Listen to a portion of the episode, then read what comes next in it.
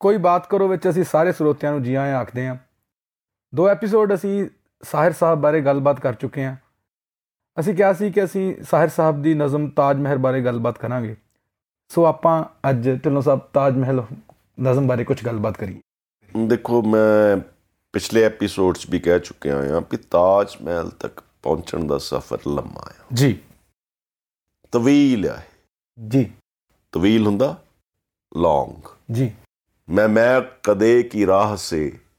होकर गुजर गया वरना सफ़र हयात का काफ़ी तवील था ਜ਼ਿੰਦਗੀ ਦਾ ਸਫ਼ਰ ਅਦਰਵਾਈਜ਼ ਬਹੁਤ ਲੰਬਾ ਸੀ ਜੀ। ਇਹ ਤਾਂ ਸ਼ਾਰਟਕਟ ਮੈਨੂੰ ਸ਼ਰਾਬਖਾਨੇ ਤੋਂ ਮਿਲ ਗਿਆ ਜੀ ਸੋ ਤਾਜ ਮਹਿਲ ਦਾ ਜੇ ਅਸੀਂ ਜ਼ਿਕਰ ਕਰਾਂਗੇ ਇਹਦੀ ਤਸ਼ਰੀਹ ਕਰਾਂਗੇ ਜੀ ਔਰ ਤਸ਼ਰੀਹ ਔਰ ਤਸ਼ਹੀਰ ਚ ਫਰਕ ਸਮਝਣਾ ਬਹੁਤ ਜ਼ਰੂਰੀ ਆ ਕਿਉਂਕਿ ਤਸ਼ਹੀਰ ਉਹਦੇ ਚ ਆਉਣਾ ਆ ਕਿਉਂਕਿ ਉਨਕੇ ਲਈ ਤਸ਼ਹੀਰ ਕਾ ਸਾਮਾਨ ਨਹੀਂ ਜੀ ਤਸ਼ਰੀਹ ਹੁੰਦੀ ਆ ਵਿਆਖਿਆ ਜੀ ਤਸ਼ਹੀਰ ਹੁੰਦਾ ਫਰੋਮ ਇਸ਼ਤਿਹਾਰ ਠੀਕ ਹੈ ਜੀ ਐਡਵਰਟਾਈਜ਼ਮੈਂਟ ਹਾਂਜੀ ਮੈਨੂੰ ਇੱਕ ਸ਼ੇਅਰ ਯਾਦ ਆ ਰਿਹਾ ਔਰ ਮੈਂ ਇਹ ਸਮਝਦਾ ਕਿ ਤਾਜ ਮਹਿਲ ਨਜ਼ਮ ਦੀ ਰੂਹ ਇਸ ਸ਼ੇਅਰ 'ਚ ਆ ਜੀ इश्तरे खुल्द के लिए जाहिद कज नजर उठे ਜੀ इश्तर किया ऐश ਦਾ plural ਠੀਕ ਹੈ ਜੀ ਐਸ਼ ਦਾ ਬਹੁਵਚਨ ਹਾਂ ਇਸ਼ਤਰੇ ਖੁਲਦ ਹੁੰਦੀ ਹੈ ਜੰਨਤ ਜੰਨਤ ਖੁਲਦ ਜੰਨਤ ਜ਼ਾਹਿਦ ਧਰਮ ਉਪਦੇਸ਼ਕ ਜਿਹੜਾ ਧਰਮ ਉਪਦੇਸ਼ਕ ਜ਼ਾਹਿਦ ਇਸ਼ਤਰੇ ਖੁਲਦ ਕੇ ਲਈ ਜ਼ਾਹਿਦ ਕਜ ਨਜ਼ਰ ਉਠੇ ਕਾਦੀ ਤਪੱਸਿਆ ਆ ਵੀ ਉੱਥੇ ਜਾ ਕੇ ਹੂਰਾ ਮਿਲਣੀਆਂ ਜੀ ਇਸੇ ਕਰਕੇ ਤਪੱਸਿਆ ਕਰ ਰਿਹਾ ਨਾ ਧਰਮ ਉਪਦੇਸ਼ਕ हाँ इस तरह खुल्द के लिए जाहिद कज नजर उठे मशरब इश्क में ये कुफ्र है बंदगी तो नहीं ਜੀ सो ताज महल साहिर दी नजर च कुफर है बंदगी नहीं ਬੰਦਗੀ ਨਹੀਂ इन मैं एक्सप्लेन बाद च करूंगा ਜੀ क्योंकि ये च कई एपिसोड्स लगने आ ਜੀ क्योंकि ये एक ऐसी नज़म आ ਜੀ ਜਿਹੜੀ ਅੱਖ ਨਾਲ ਨਹੀਂ ਪੜੀ ਜਾ ਸਕਦੀ ਜੀ ਇਹ ਤਾਂ ਦਿਲ ਦੀ ਅੱਖ ਨਾਲ ਪੜ੍ਹਨੀ ਪੈਂਦੀ ਆ ਜੀ ਅੱਗੇ ਵੀ ਮੈਂ ਡਾਕਟਰ ਇਕਬਾਲ ਨੂੰ ਕੋਟ ਕੀਤਾ ਸੀਗਾ ਜੀ ਕਿ ਦਿਲੇ ਬੀਨਾ ਵੀ ਕਰ ਖੁਦਾ ਸੇ ਤਲਬ ਦਿਲ ਬੀਨਾ ਜਿਹੜਾ ਦੇਖ ਸਕਦਾ ਹੋਵੇ ਜੀ ਆਪਾਂ ਨਬੀਨਾ ਕਹਿ ਦਿੰਦੇ ਆ ਜਿਨ੍ਹਾਂ ਦੀ ਆਈਸਾਈਟ ਨਹੀਂ ਹੁੰਦੀ ਹਾਂਜੀ ਸੋ ਦਿਲੇ ਬੀਨਾ ਵੀ ਕਰ ਖੁਦਾ ਸੇ ਤਲਬ ਆਂਖ ਕਾ ਨੂਰ ਦਿਲ ਕਾ ਨੂਰ ਨਹੀਂ ਵਾਹ ਇਹਨੂੰ ਦਿਲ ਦੇ ਨੂਰ ਨਾਲ ਪੜਨ ਦੀ ਇਹ ਜ਼ਰੂਰਤ ਪੜਨ ਵਾਲੀ ਨਜ਼ਮ ਆ ਜੀ ਤੇ ਕਰਕਸ ਮੈਂ ਤੁਹਾਨੂੰ ਦੱਸਤਾ ਆ ਜੀ ਬਾਕੀ ਸਫ਼ਰ ਤਵੀਲ ਆ ਇਹ ਆਪਾਂ ਜੇ ਜਸਟਿਸ ਕਰਨਾ ਇਹਦੇ ਨਾਲ ਫਿਰ ਸਾਨੂੰ ਇੱਕ ਐਪੀਸੋਡਸ ਨਹੀਂ ਕਰ ਸਕਦੇ ਮੈਂ ਕਹਿੰਦਾ ਵੀ ਪਹਿਲਾਂ ਆਪਾਂ ਤਾਜ ਮਹਿਲ ਬਾਰੇ ਗੱਲਬਾਤ ਕਰ ਲਈ ਹਾਂ ਸੋ ਇਹ ਤਾਜ ਮਹਿਲ ਬਾਰੇ ਜਿਵੇਂ ਹਿਸਟੋਰੀਕਲੀ ਆਪਾਂ ਨੂੰ ਥੋੜਾ ਜਿਹਾ ਆਪਾਂ ਇਹਦੇ ਬਾਰੇ ਗੱਲ ਕਰੀਏ ਕਿ ਇਹ ਕਦੋਂ ਬਣਾਇਆ ਆਪਾਂ ਇਹ ਕਿਹਨਾਂ ਨੇ ਯਾਦ ਚ ਬਣਾਇਆ ਇਹ ਮੋਟੀਆਂ-ਮੋਟੀਆਂ ਚੀਜ਼ਾਂ ਤਾਂ ਸਾਰਿਆਂ ਨੂੰ ਪਤਾ ਨੇ ਫਿਰ ਵੀ ਆਪਾਂ ਤਫਸੀਲ ਚ ਇੱਕ ਵਾਰ ਗੱਲ ਕਰ ਲਈਏ ਇਹਨਾਂ ਚੀਜ਼ਾਂ ਬਾਰੇ ਦੇਖੋ ਜੀ ਮੁਮਤਾਜ਼ ਮਹਿਲ ਦੀ ਯਾਦ ਚ ਹੈ ਹਾਂਜੀ ਬਿਲਕੁਲ ਮੁਮਤਾਜ਼ ਦਾ ਮਤਲਬ ਹੁੰਦਾ ਵੀ ਨੰਬਰ 1 ਜੀ ਵੀ ਜਿਹੜੇ ਸ਼ਾਹ ਜਹਾਂ ਦੀ ਨੰਬਰ 1 ਬੇਗਮ ਉਹ ਉਹਨੂੰ ਖਿਤਾਬ ਮਿਲ ਗਿਆ ਮੁਮਤਾਜ਼ ਮਹਿਲ ਅਦਰਵਾਈਜ਼ ਉਹਦਾ ਨਾਂ ਸੀ ਹੁਸਨ ਬਾਨੂ ਹੁਸਨ ਬਾਨੂ ਹਾਂ 14 ਬੱਚੇ ਸੀਗੇ ਜੀ ਤੇ ਫਿਰ ਬੱਚਾ ਜਣਦੇ ਟਾਈਮ ਹੀ ਉਹਦੀ 1631 ਚ ਡੈਥ ਹੋਈ ਜੀ ਔਰ ਡੈਥ ਜਿਹੜੀ ਹੋਈ ਬੁਰਹਾਨਪੁਰ ਚ ਹੋਈ ਅੱਛਾ ਜੀ ਬੁਰਹਾਨਪੁਰ ਚ ਹਾਂ ਕਿਸੇ ਸਮੇਂ ਉਦੋਂ ਹਾਂਜੀ ਇਹ ਸੋਚਿਆ ਗਿਆ ਕਿ ਬੁਰਹਾਨਪੁਰ ਚ ਉਹਦਾ ਮਕਬਰਾ ਬਣਾਇਆ ਜਾਵੇ ਉੱਥੇ ਹਾਂ ਪਰ ਕੋਈ ਲੌਜਿਸਟਿਕ ਪ੍ਰੋਬਲਮ ਸੀਗੀਆਂ ਪੱਥਰ ਪੁੱਥਰ ਉੱਥੇ ਜਾਣਾ ਔਖਾ ਸੀਗਾ ਤੇ ਬੁਰਹਾਨਪੁਰ ਤੋਂ ਉਹਦਾ ਜਿਹੜਾ ਪਾਰਥਿਵ ਜੀ ਸਰੀਰ ਜਿਹੜਾ ਉਹਨੂੰ ਅਕਬਰਾਬਾਦ ਲਿਆਂਦਾ ਗਿਆ ਅੱਛਾ ਜਿਹਨੂੰ ਅੱਜ ਦੀ ਡੇਟ 'ਚ ਅਸੀਂ ਆ- ਆਗਰਾ ਆਗਰਾ ਕਹਿੰਦੇ ਆਗਰਾ ਕਹਿੰਦੇ ਆ ਜੀ ਹਾਂ। ਜੀ ਤੇ ਹੁਣ ਉੱਥੇ ਤਾਜ ਮਹਿਲ ਬਣਨਾ ਸੀਗਾ ਹਾਂਜੀ ਜਿਹਦਾ origignal ਨਾਂ ਤਾਜ ਮਹਿਲ ਕਦੀ ਨਹੀਂ ਸੀ ਅੱਛਾ ਜੀ ਜਿਹਦਾ origignal ਨਾਂ ਸੀ ਰੌਜ਼ਾਏ ਮੁਨੱਵਰ ਮੁਨੱਵਰਾਇਆ ਨ- ਰੋ- ਰੋਜ਼ਾ ਹੈ ਮੁਨੱਵਰਾ ਹਾਂ ਮੁਨੱਵਰ ਹੁੰਦਾ ਰੋਸ਼ਨ ਰੋਸ਼ਨ ਸੂਰਜ ਨੂੰ ਵੀ ਕਹਿੰਦੇ ਆ ਜੀ ਮੈਂ ਇਹਨੂੰ ਐਕਸਪਲੇਨ ਕਰ ਦਿੰਦਾ ਜੀ ਦਿਲ ਤੋਂ ਮੇਰਾ ਹੈ ਮੁਨੱਵਰ ਤੇ ਮੇਰਾ ਦਿਲ ਤਾਂ ਬਹੁਤ ਸੂਰਜ ਵਾਂਗ ਰੋਸ਼ਨ ਹੈ ਦਿਲ ਤੋ ਮੇਰਾ ਹੈ ਮੁਨੱਵਰ ਗਰਚੇ ਹੂੰ ਮੈਂ ਰੂਹ ਸਿਆਹ ਮੇਰਾ ਰੰਗ ਭਮਾ ਕਾਲਾ ਹੋਵੇ ਜੀ ਰੂਹ ਸਿਆ ਚਿਹਰਾ ਜਿਹਦਾ ਕਾਲਾ ਹੁੰਦਾ ਜੀ। ਦਿਲ ਤੋ ਮੇਰਾ ਹੈ ਮੁਨੱਵਰ ਗਰਚੇ ਹੂੰ ਮੈਂ ਰੂਹ ਸਿਆ ਬਦਨਮਾ ਧੱਬਾ ਨਾ ਸਮਝੇ ਹੁਸਨ ਕੀ ਦੁਨੀਆ ਮੁਝੇ ਵਾਹ ਕੀ ਬਾਤ ਹੈ ਸੋ ਜੀ 9 ਕਰੋੜ ਰੁਪਏ ਦੀ ਲਾਗਤ ਲੱਗੀ ਉਦੋਂ ਉਸ ਵਕਤ ਹਾਂ ਨੌ ਕਰੋੜ। ਉਸ ਜ਼ਮਾਨੇ 'ਚ ਤੇ ਜਦੋਂ 1931 ਆਨਵਰਡਸ ਜਦੋਂ ਤਾਜ ਮਹਿਲ ਦੀ ਕੰਸਟਰਕਸ਼ਨ ਹੋ ਰਹੀ ਸੀਗੀ ਹਾਂਜੀ ਉਸਤਾਦ ਈਸਾ ਵਾਸ ਦਾ ਆਰਕੀਟੈਕਟ ਅੱਛਾ ਜੀ ਈਸਾ ਉਹਨਾਂ ਦਾ ਨਾਮ ਸੀ ਆਰਕੀਟੈਕਟ ਉਸਤਾਦ ਈਸਾ। ਉਸਤਾਦ ਈਸਾ ਜੀ ਤੇ ਤਾਜ ਮਹਿਲ ਦੀਆਂ ਜੜ੍ਹਾਂ 'ਚ ਹਾਂਜੀ ਬਹੁਤ ਹੈਵੀ ਵੁਡਨ ਲੌਗਸ ਆ ਜੀ ਉਹਨੂੰ ਇਸ ਸਟਰਕਚਰ ਨੂੰ ਸਪੋਰਟ ਕਰਨ ਲਈ ਸ਼ਤੀਰ ਆ ਲੱਕੜ ਦੇ ਥੱਲੇ ਉਹਦੇ ਫਾਊਂਡੇਸ਼ਨ ਫਾਊਂਡੇਸ਼ਨ ਦੇ ਵਿੱਚ ਤੇ ਉਹਨਾਂ ਨੂੰ ਨਮੀ ਚਾਹੀਦੀ ਸੀਗੀ ਠੀਕ ਹੈ ਇਸ ਕਰਕੇ ਉਹ ਦਰਿਆ ਦੇ ਕੰਢੇ ਤਾਂ ਉੱਥੋਂ ਹੀ ਨਵੀਂ ਆ ਸਕਣੀ ਸੀ ਜ਼ਮੀਨ ਰਾਹੀਂ ਤੇ ਹਵੇਲੀ ਸੀ ਉਹ ਮਾਨ ਸਿੰਘ ਦੀ ਮਾਨ ਸਿੰਘ ਜਿਹੜਾ ਅਕਬਰ ਦੇ ਨੌ ਰਤਨ ਸੀ ਜੀ ਤੇ ਜੋਧਾ ਬਾਈ ਦਾ ਬ੍ਰਦਰ ਸੀ ਜੀ ਤੇ ਉਸ ਟਾਈਮ ਉਹ ਹਵੇਲੀ ਜਿਹੜੀ ਸੀ ਜਿਹੜੀ ਸਾਈਟ ਜਿੱਥੇ ਤਾਜ ਮਹਿਲ ਬਣਿਆ ਜੀ ਉਹ ਉਹਦੇ ਪੋਤੇ ਕੋਲ ਸੀ ਅੱਛਾ ਜੀ ਜਦੋਂ ਸ਼ਾਹ ਜਹਾਨ ਨੇ ਜਾਂ ਉਸਤਾਦ ਈਸਾ ਨੇ ਉਹ ਜਗ੍ਹਾ ਮੰਗੀ ਉਹ, ਤੇ ਉਹਨੂੰ ਉਹ ਮੁਫਤ ਦੇਣ ਲਈ ਤਿਆਰ ਹੋ ਗਿਆ ਅੱਛਾ ਜੀ ਪਰ ਸ਼ਾਹ ਜਹਾਨ ਨੇ ਕਿਹਾ ਵੀ ਨਹੀਂ ਇਹ ਬੜੀ ਮੁਕੱਦਸ ਮੈਂ ਇੱਥੇ ਮਕਬਰਾ ਬਣਾਉਣਾ ਆ ਜੀ ਤੇ ਉਹ ਚਾਰ ਪੰਜ ਹਵੇਲੀਆਂ ਉਹਨੂੰ ਹੋਰ ਦਿੱਤੀਆਂ ਗਈਆਂ ਔਨ ਡਿਫਰੈਂਟ ਸਾਈਟਸ ਠੀਕ ਹੈ ਜੀ ਤੇ ਡਾਕਟਰ ਸਾਹਿਬ ਪਤਾ ਕੀ ਆ ਹਾਂਜੀ ਕਿ 9 ਕਰੋੜ ਦੀ ਲਾਗਤ ਨਾਲ ਉਸ ਸਮੇਂ ਬਣਿਆ ਇਹ ਜੀ ਤੇ ਇਸ ਸਮੇਂ ਦੇ ਦੌਰਾਨ 35 ਲੱਖ ਹਿੰਦੁਸਤਾਨ ਚ ਲੋਕ ਭੁੱਖਮਰੀ ਦਾ ਸ਼ਿਕਾਰ ਹੋ ਗਏ ਜਿਸ ਸਮੇਂ ਇਹ ਬਣ ਰਿਹਾ ਸੀ ਹਾਂ ਤੇ ਇਹ ਕਿਤੇ ਨਾ ਕਿਤੇ ਸਾਹਿਰ ਦੇ ਦਿਲ ਤੇ ਇਹਦੀ ਵੀ ਹਾਂ ਇਹ- ਇਹਦਾ ਇੱਕ ਇੰਪੈਕਟ ਹੋਏਗਾ ਜੀ ਦੇਖੋ ਕ੍ਰਿਸ਼ਨ ਅਦੀਬ ਇੱਕ ਬੜੇ ਨਾਮਵਰ ਸ਼ਾਇਰ ਹੋਇਆ ਉਹ ਲੁਧਿਆਣੇ ਤੋਂ ਸੀ ਹਾਂਜੀ ਹਾਂਜੀ ਤੇ ਉਹ ਸਾਹਿਰ ਸਾਹਿਬ ਦੇ ਬੜੇ ਮਿੱਤਰ ਸੀ ਜੀ ਤੇ ਮੈਂ ਬਹੁਤ ਵਡਭਾਗੀ ਸਮਝਦਾ ਆਪਣੇ ਆਪ ਨੂੰ ਕਿ ਕ੍ਰਿਸ਼ਨ ਅਦੀਬ ਜੀ ਉਹ ਮੇਰੇ ਵੀ ਬਹੁਤ ਖਾਸ ਮਿੱਤਰ ਸੀ ਤੁਹਾਡੇ ਦੋਸਤ ਸੀ ਅੱਛੇ ਬਹੁਤ ਨਿੱਜੀ ਬਹੁਤ ਅੱਛੀ ਇਹ ਤਾਂ ਬੜੀ ਖੂਬਸੂਰਤ ਗੱਲ ਹੈ ਢਿੱਲੋਂ ਸਾਹਿਬ ਉਹਨਾਂ ਨੇ ਮੈਨੂੰ ਇੱਕ ਵਾਰੀ ਦੱਸਿਆ ਕਿ ਜਦੋਂ ਸਾਹਿਰ ਨੇ ਤਲਖੀਆਂ 'ਚ ਤਾਜ ਮਹਿਲ ਨਜ਼ਮ ਲਿਖੀ ਆ ਜੀ ਉਹਨਾਂ ਨੇ ਕਦੀ ਆਗਰਾ ਨਹੀਂ ਗਏ ਜੀ ਕਦੀ ਤਾਜ ਮਹਿਲ ਨਹੀਂ ਦੇਖਿਆ ਜੀ ਬਸ ਉਹਨਾਂ ਦੇ ਜ਼ਿਹਨ 'ਚ ਇੱਕ ਪਿਕਚਰ ਸੀ ਔਰ ਮੈਂ ਤੁਹਾਨੂੰ ਇੱਕ ਹੋਰ ਗੱਲ ਦੱਸਦਾ ਜੀ ਇਹ ਤਾਜ ਮਹਿਲ ਵੀ ਨੂਰ ਜਹਾਂ ਦੇ ਮਕਬਰੇ ਤੋਂ ਜਿਹੜਾ ਲਾਹੌਰ 'ਚ ਆ ਜੀ ਇਹ ਉੱਥੋਂ ਪ੍ਰੇਰਿਤ ਆ ਅੱਛਾ ਜੀ ਨੂਰ ਜਹਾਂ ਦੇ ਮਕਬਰੇ ਤੋਂ ਪ੍ਰੇਰਣਾ ਮਿਲੀ ਸ਼ਾਹ ਜਹਾਨ ਨੂੰ ਔਰ ਨੂਰ ਜਹਾਂ ਦੇ ਮਕਬਰੇ ਤੋਂ ਹੀ ਸਾਹਿਰ ਨੂੰ ਪ੍ਰੇਰਣਾ ਮਿਲੀ ਤਾਜ ਮਹਿਲ ਨਜ਼ਮ ਲਿਖਣ ਦੀ ਨਜ਼ਮ ਲਿਖਣ ਦੀ ਨੂਰ ਜਹਾਂ ਹਾਂਜੀ ਜਿਹਨੂੰ ਮਹਿਰੂ ਨਿਸਾ ਉਹਦਾ ਅਸਲ ਨਾਂ ਆ ਜੀ ਉਹ ਸ਼ੇਰ ਅਫਗਨ ਯਾਨੀ ਸ਼ੇਰ ਸ਼ਾਹ ਸੂਰੀ ਦੀ ਬੇਗਮ ਸੀ ਜੀ ਤੇ ਬਾਅਦ ਚ ਉਹਦਾ ਜਹਾਂਗੀਰ ਨਾਲ ਵਿਆਹ ਹੋ ਗਿਆ ਜੀ ਉਹ ਬਿਲਕੁਲ ਨਹੀਂ ਚਾਹੁੰਦੀ ਸੀ ਕਿ ਮੁਮਤਾਜ਼ ਮਹਿਲ ਨਾਲ ਜਾਂ ਹੁਸਨ ਬਾਨੋ ਨਾਲ ਜੀ ਸ਼ਾਹਜਹਾਂ ਦਾ ਵਿਆਹ ਹੋਵੇ ਜੀ ਔਰ ਉਹ ਇਹ ਬਿਲਕੁਲ ਨਹੀਂ ਚਾਹੁੰਦੀ ਸੀ ਕਿ ਸ਼ਾਹਜਹਾਂ ਬਾਦਸ਼ਾਹ ਬਣੇ ਜੀ ਪਰ ਸ਼ਾਹਜਹਾਂ ਬਾਦਸ਼ਾਹ ਵੀ ਬਣਿਆ ਤੇ ਉਹਨੇ ਔਰ ਵਿਆਹ ਵੀ ਕਰਾਇਆ ਉਹਨੇ ਹੁਸਨ ਬਾਨੋ ਨਾਲ ਉਹਦੀ ਮੈਰਿਜ ਵੀ ਹੋਈ ਜੀ ਔਰ 19 ਸਾਲ ਕੈਦ ਰੱਖਿਆ ਸ਼ਾਹਜਹਾਂ ਨੇ ਨੂਰ ਜਹਾਂ ਨੂੰ। 19 ਸਾਲ ਲਾਹੌਰ ਚ ਉਹਦਾ ਮਕਬਰਾ ਆ ਜੀ ਔਰ ਜਿੱਥੇ ਉਕਰਿਆ ਆ ਇਹ ਨੂਰ ਜਹਾਂ ਦੇ ਮਕਬਰੇ ਤੇ ਜੀ ਕਿ ਬਰ ਮਜ਼ਾਰੇ ਮਾਂ ਗਰੀਬਾਨ ਨੈ ਚਿਰਾਗੇ ਨੈ ਗੁਲੇ ਇਹ ਫਾਰਸੀ ਆ ਵੈਸੇ ਜੀ ਬਰ ਮਜ਼ਾਰੇ ਮਾਂ ਗਰੀਬਾਂ ਨੈ ਚਿਰਾਗੇ ਨੈ ਗੁਲੇ ਨਾ ਪਰੇ ਪਰਵਾਹ ਨਾ ਸੋਜ਼ਦ ਨੈ ਸਦਾਏ ਬੁਲਬੁਲੇ ਇਹਦਾ ਮਤਲਬ ਇਹ ਆ ਕਿ ਮੇਰੀ ਮਜ਼ਾਰ ਤੇ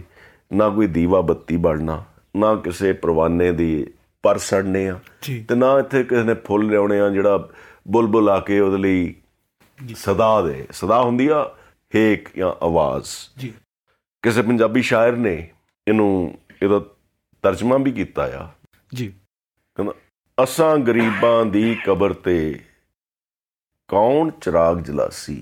ਜੀ ਨਾ ਕੋਈ ਦੀਵਾ ਬੱਤੀ ਬਲਸੀ ਨਾ ਕੋਈ ਬੁਲਬੁਲ ਗਾਸੀ ਵਾਹ ਸੋ ਨੂਰ ਜਹਾਂ ਇੱਕ ਨਜ਼ਮ ਉਹਦੇ ਮਕਬਰੇ ਤੇ ਸਾਹਿਰ ਨੇ ਲਿਖੀ ਜੀ ਜਿਹਨੂੰ ਬਹੁਤ ਜ਼ਿਆਦਾ ਗੌਲਿਆ ਨਹੀਂ ਲੋਕਾਂ ਨੇ ਜੀ ਫਿਰ ਉਹਨੇ ਫੈਸਲਾ ਕੀਤਾ ਕਿ ਤਾਜ ਮਹਿਲ ਤੇ ਲਿਖੂੰਗਾ ਨਜ਼ਮ ਤਾਂ ਫਿਰ ਉਹਨਾਂ ਨੇ ਸੋ ਇਹ ਨੂਰ ਜਹਾਂ ਦੇ ਮਕਬਰੇ ਤੋਂ ਪ੍ਰੇਰਿਤ ਤਾਜ ਮਹਿਲ ਆ ਜੀ ਨੂਰ ਜਹਾਂ ਦੇ ਮਕਬਰੇ ਤੋਂ ਪ੍ਰੇਰਿਤ ਤਾਜ ਮਹਿਲ ਨਜ਼ਮ ਆ ਔਰ ਤਾਜ ਮਹਿਲ ਜਿਹੜਾ ਸੀ ਜਿੱਦਾਂ ਮੈਂ ਪਹਿਲਾਂ ਤੁਹਾਨੂੰ ਦੱਸਿਆ ਜੀ ਇਹ ਰੋਜ਼ਾਏ ਮੁਨੱਵਰ ਜਾਂ ਰੋਜ਼ਾਏ ਮੁਨੱਵਰਾ ਸੀਗਾ ਤਾਜ ਮਹਿਲ ਦਾ ਨਾਂ ਬਾਅਦ ਚ ਪਿਆ ਜੀ ਟਿੱਲੋ ਸਾਹਿਬ ਇੱਕ ਅ, ਇਸ ਤਰ੍ਹਾਂ ਦੀ ਨੋਕਝੋਕ ਵੀ ਬੜੀ ਅ, ਪ੍ਰਚਲਿਤ ਆ ਕਿ ਫਿਰਾਕ ਗੋਰਖਪੁਰੀ ਹੋਰਾਂ ਨੇ ਕੁਝ ਨੋਕਝੋਕ ਕੀਤੀ ਸਾਹਿਰ ਹੋਰਾਂ ਉਹ ਨਾਲ ਫਰਾਕ ਸਾਹਿਬ ਤਾਂ ਬਹੁਤ ਸਿੱਧੇ ਜੀ ਸਪਸ਼ਟ ਕਹਿਣ ਵਾਲੇ ਬੰਦੇ ਸੀਗੇ ਜੀ ਤੇ ਲਾਲ ਕਿਲੇ ਤੇ ਮੁਸ਼ਾਇਰਾ ਸੀਗਾ ਹਾਂਜੀ ਉੱਥੇ ਲੋਕਾਂ ਨੇ ਸਾਹਿਰ ਲੁਧਿਆਣਵੀ ਨੂੰ ਕਿਹਾ ਵੀ ਤਾਜ ਮਹਿਲ ਨਜ਼ਮ ਸੁਣਾਓ ਜੀ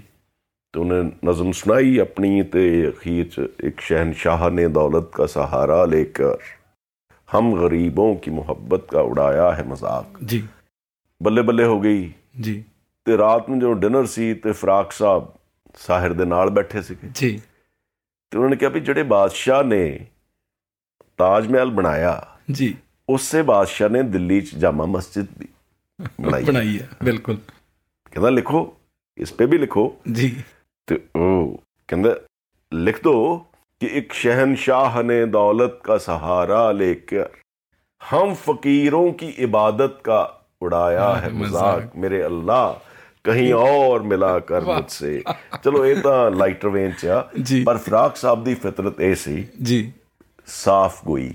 ਜੀ ਸਪਸ਼ਟ ਗੱਲ ਕਾਲਿੰਗ ਅ ਸਪੇਟ ਅ ਸਪੇਟ ਸਪੇਡ ਬਿਲਕੁਲ ਅੱਛਾ ਅ, ਢਿੱਲੋਂ ਸਾਹਿਬ ਤਾਜ ਮਹਿਲ ਜਦੋਂ ਤੁਸੀਂ ਪਹਿਲੀ ਵਾਰ ਦੇਖਿਆ ਤਾਂ ਤੁਹਾਡੇ ਦਿਲ 'ਚ ਵੀ ਕੋਈ ਅਹਿਸਾਸ ਪੈਦਾ ਹੋਇਆ ਹੋਵੇਗਾ ਕਿਸ ਕਿਸਮ ਦਾ ਅਹਿਸਾਸ ਪੈਦਾ ਹੁੰਦਾ ਤਾਜ ਮਹਿਲ ਨੂੰ ਦੇਖ ਕੇ ਵੈਰੀ ਟਰੂ ਬਹੁਤ ਹੀ ਵਾਜਿਬ ਸਵਾਲ ਹੈ ਡਾਕਟਰ ਸਾਹਿਬ ਜੀ ਤੁਸੀਂ ਤਾਜ ਮਹਿਲ ਦੇਖਿਆ ਨਹੀਂ ਢਿੱਲੋਂ ਸਾਹਿਬ ਮੈਂ ਤਾਂ ਨਹੀਂ ਦੇਖਿਆ ਅਜੇ ਤੱਕ ਜੇ ਤੁਸੀਂ ਦੇਖੋਗੇ ਜੀ ਗਲੀ ਦਾ ਮੋੜ ਮੁੜ ਕੇ ਜਦੋਂ ਤੁਸੀਂ ਸਾਹਮਣੇ ਆਉਂਦੇ ਆ ਰੂਬਰੂ ਹੁੰਦੇ ਆ ਤਾਜ ਮਹਿਲ ਨਾਲ ਤਾਂ ਫੀਲਿੰਗ ਆਉਂਦੀ ਆ ਵਾਓ ਵਾਓ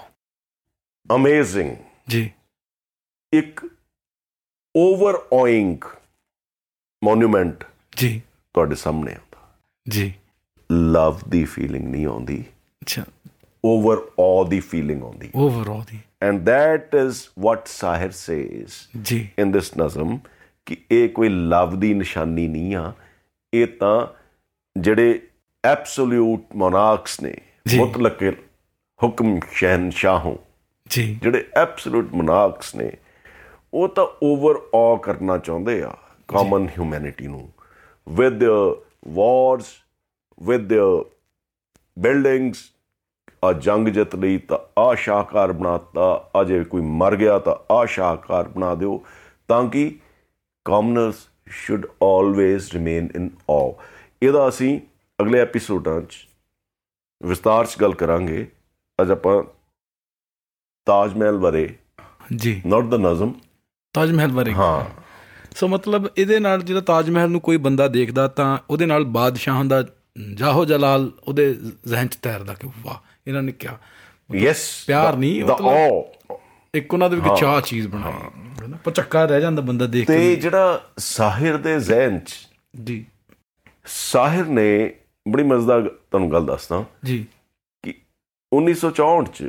ਇੱਕ ਫਿਲਮ ਬਣੀ ਲੀਡਰ ਜੀ ਉਹਦੇ ਸੰਗੀਤਕਾਰ ਸੀਗੇ ਨੌਸ਼ਾਦ ਜੀ ਜੀ ਤੇ ਉਹਨਾਂ ਨੇ ਕਿਹਾ ਤਾਜ ਮਹਿਲ ਤੇ ਕੋਈ ਨਜ਼ਮ ਲਿਖਣੀ ਸੀ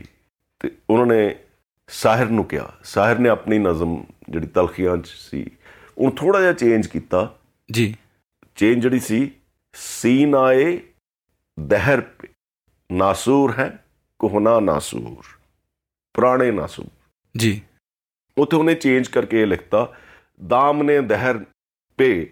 ਉਸ ਰੰਗ ਕੀ ਗੁਲਕਾਰੀ ਹੈ ਜਿਸमें ਸ਼ਾਮਿਲ ਹੈ ਤੇਰੇ ਔਰ ਮੇਰੇ ਅਜਦਾਦ ਕਾ ਹੂੰ ਜੀ ਪਰ ਉਹ ਨਸ਼ਾਦ ਨੇ ਉਹ ਰਿਜੈਕਟ ਕਰਤੀ ਤੇ ਸ਼ਕੀਲ ਬਦਾਇਉਨੀ ਤੋਂ ਉਹਨਾਂ ਨੇ ਗੀਤ ਲਿਖਵਾਇਆ ਸ਼ਕੀਲ ਬਦਾਇਉਨੀ ਨੇ ਉਹ ਜਿਹੜਾ ਲਿਖਿਆ ਇੱਕ ਸ਼ਹਿਨशाह ਨੇ ਬਣਾ ਕੇ ਹਸੀ ਤਾਜ ਮਹਿਲ ਸਾਰੀ ਦੁਨੀਆ ਕੋ ਮੁਹੱਬਤ ਕੀ ਨਿਸ਼ਾਨੀ ਦੀ ਹੈ ਤੇ ਪਰ ਇਹ ਦ੍ਰਿਸ਼ਟੀਕੋਣ ਦਾ ਫਰਕ ਆ ਜੀ ਕਿਉਂਕਿ ਸਾਹਿਰ ਦਾ ਦ੍ਰਿਸ਼ਟੀਕੋਣ ਹੋਰ ਸੀ ਉਹ ਤੇ ਆਪਾਂ ਵਿਸਤਾਰ ਪੂਰਵਕ ਅਗਲੇ ਐਪੀਸੋਡ ਜੀ, 'ਚ ਜੀ। ਗੱਲ ਕਰਾਂਗੇ ਜੀ ਤੇ ਇੱਕ ਹੋਰ ਹੈਰਾਨੀ ਵਾਲੀ ਗੱਲ ਆ ਜੀ ਕਿ ਇੱਕ ਫਿਲਮ ਬਣੀ ਤਾਜ ਮਹਿਲ ਤਾਜ ਮਹਿਲ ਫਿਲਮ ਹੀ ਬਣੀ ਹਾਂ, ਪ੍ਰੋਪਰ ਤਾਜ ਹਾਂ। ਮਹਿਲ ਇਸ ਨੇਮ ਤੇ ਜੀ। ਉਹਦੇ ਵਿੱਚ ਸਾਹਿਰ ਨੇ ਗੀਤ ਲਿਖੇ ਆ ਅੱਛਾ ਜੀ ਤੇ ਉਹਦੇ 'ਚ ਉਹਨੇ ਇਦਾਂ ਦਾ ਕਿਤੇ ਨਹੀਂ ਲਿਖਿਆ ਜੀ कि एक शहनशाह ने बना के हसी ताजमहल हम गरीबों की ਮੁਹੱਬਤ का ਉਡਾਇਆ ਉੱਥੇ ਉਹਨੇ ਇਦਾਂ ਦਾ ਕੁਝ ਨਹੀਂ ਲਿਖਿਆ ਬਹੁਤ ਵਧੀਆ ਗੀਤ ਲਿਖੇ ਉਹਦੇ ਚ ਜਿਹਦੇ ਚ ਫਿਲਮ ਫੇਅਰ ਅਵਾਰਡ ਵੀ ਮਿਲਿਆ ਉਹ ਗੀਤ ਮੁਹੰਮਦ ਰਫੀ ਨੇ ਗਾਇਆ ਆ ਜੋ ਵਾਦਾ ਕੀਆ ਉਹ ਨਿਭਾਣਾ ਪੜੇਗਾ ਰੋਕੇ ਖੁਦਾਈ ਚਾਹੇ ਰੋਕੇ ਜ਼ਮਾਨਾ ਤੁਮਕੋ ਆਨਾ ਪੜਾ ਔਰ ਜਿਹਦੇ ਵਿੱਚ ਉਹਨੇ ਇੱਕ ਹੋਰ ਬੜਾ ਮਕਬੂਲ ਗਾਣਾ ਲਿਖਿਆ ਜੀ ਜ਼ੁਲਮੇ ਉਲਫਤ ਮੇਂ ਹਮੇ ਲੋਕ ਸਜ਼ਾ ਦਿੱਤੇ ਜੀ ਤੇ ਉਹਦੇ ਚ ਮੇਰਾ ਖਿਆਲ ਆ ਕਿ ਕਿੰਗ ਐਡਵਰਡ 8th ਜੀ ਤੋਂ ਪ੍ਰੇਰਿਤ ਹੋ ਕੇ ਉਹਨੇ ਇੱਕ ਬਹੁਤ ਸੋਹਣਾ ਸ਼ੇਅਰ ਲਿਖਿਆ ਜੀ ਕਿ ਤਖਤ ਕਿਆ ਚੀਜ਼ ਹੈ ਔਰ ਲਾਲੋ ਜਵਾਹਰ ਕਿਆ ਹੈ ਜੀ ਇਸ਼ਕ ਵਾਲੇ ਤੋਂ ਖੁਦਾਈ ਵੀ ਲੁਟਾ ਦੇਤੇ ਹੈ ਵਾਹ ਐਡਵਰਡ 8th ਨੇ ਫॉर ਹਿਸ ਲਵ ਉਹਨੇ ਇੰਗਲੈਂਡ ਦਾ ਤਖਤ ਔਰ ਤਾਜ ਤਿਆਗ ਦਿੱਤਾ ਸੀ ਵਾਹ ਕੀ ਬਾਤ ਹੈ ਕੀ ਬੰਦਾ ਸੀ ਜੇ ਆਪਾਂ ਇਸ ਨਜ਼ਮ ਦੀ ਬਹਿਰ ਪਕੜਨੀ ਹੋਵੇ ਜੀ ਤਾਂ ਇਹ ਹੈ ਫਾਇਲਤੁਨ ਫਾਇਲਤੁਨ ਫਾਇਲਤੁਨ ਫਾਇਲਤੁਨ ਜੀ ਜੇ ਇਹਨੂੰ ਮੈਂ ਇਲਸਟ੍ਰੇਟ ਕਰਨਾ ਹੋਵੇ ਤਾਂ ਇਹ ਆਉਂਦਾ ਜ਼ਿੰਦਗੀ ਜਬ ਵੀ ਕਿਸੇ ਸ਼ੈ ਕੀ ਤਮੰਨਾ ਕਰਤੀ ਹੈ ਜਾਂ ਉਹ ਆਪਕੇ ਹਮ ਵਿਛੜੇ ਤੋਂ ਸ਼ਾਇਦ ਕਭੀ ख्वाबों में मिले ਚਲੋ ਸਾਹਿਬ ਜਿਵੇਂ ਮੈਂ ਤੁਹਾਨੂੰ ਸਵਾਲ ਪੁੱਛਿਆ ਸੀ ਕਿ ਜਦੋਂ ਤੁਸੀਂ ਤਾਜ ਮਹਿਲ ਨੂੰ ਪਹਿਲੀ ਵਾਰ ਦੇਖਿਆ ਕਿ ਤੁਸੀਂ ਕਿਹਾ ਕਿ ਤੁਹਾਨੂੰ ਓਵਰਾ ਦੀ ਫੀਲਿੰਗ ਆਈ ਇੱਕ ਵਾਓ ਇਹਨੂੰ ਹੋਰ ਥੋੜਾ ਜਿਹਾ ਬਿਆਨ ਕਰ ਸਕਦੇ ਹੋ ਹੋਰ ਐਕਸਪਲੇਨ ਕਿਉਂਕਿ ਮੇਰੇ ਵਰਗੇ ਹੋਰ ਵੀ ਬਹੁਤ ਸਾਰੇ ਲੋਕ ਨੇ ਜਿਨ੍ਹਾਂ ਨੇ ਤਾਜ ਮਹਿਲ ਨਹੀਂ ਦੇਖਿਆ ਹੋਣਾ ਅਜੇ ਦੇਖੋ ਗੱਲ ਇਹ ਆ ਵੀ ਇਹਨੂੰ ਅਲਾਮਤ ਕਹਿੰਦੇ ਆ ਲਵ ਦੀ ਜੀ ਪਿਆਰ ਦਾ ਮੁਜੱਸਮਾ ਆ ਜੀ ਪਰ ਮੈਂ ਸੱਚੀ ਗੱਲ ਦੱਸਾਂ ਜੀ ਮੇਰੇ ਮਨ 'ਚ ਪਿਆਰ ਦੀ ਫੀਲਿੰਗ ਨਹੀਂ ਆਈ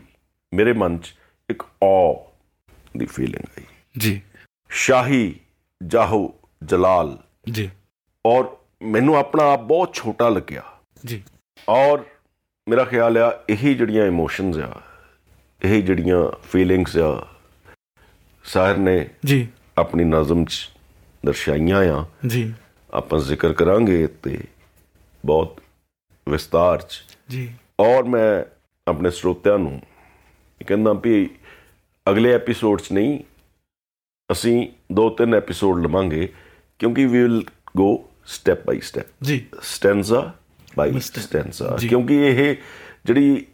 ਨਜ਼ਮ ਆ ਨਾ ਜੀ। ਨਜ਼ਮ ਤੇ ਗ਼ਜ਼ਲ 'ਚ ਡਿਫਰੈਂਸ ਇਹ ਹੁੰਦਾ ਕਿ ਗ਼ਜ਼ਲ ਦਾ ਹਰ ਸ਼ੇਅਰ ਇੰਡੀਪੈਂਡੈਂਟ ਹੁੰਦਾ ਨਜ਼ਮ 'ਚ ਹੁੰਦੇ ਆ ਬੰਦ ਜੀ ਜਿਹਨਾਂ ਨੂੰ ਅਸੀਂ ਸਟੈਂਸਾਸ ਕਹਿੰਦੇ ਆ ਔਰ ਉਹਨਾਂ 'ਚ ਇੱਕ ਕੰਟੀਨਿਊਟੀ ਆਫ ਥਾਟ ਹੁੰਦੀ ਆ ਪਰ ਸਾਰੀ ਨਜ਼ਮ 10 ਮਿੰਟ ਦੇ ਐਪੀਸੋਡ 'ਚ ਬਹੁਤ ਔਖਾ ਹੈ ਉਹਦੀ ਤਸ਼ ਜੀ ਤਸ਼ਰੀਹ ਬਿਲਕੁਲ- ਕਰਨੀ। ਬਿਲਕੁਲ ਬਹੁਤ ਮੁਸ਼ਕਲ ਸੋ ਅਸੀਂ will go step by step ਔਰ ਅੱਜ ਲਈ ਇੰਨਾ ਹੀ ਫਿਰ ਮਿਲਾਂਗੇ ਗਰ ਖੁਦਾ ਲਾਇਆ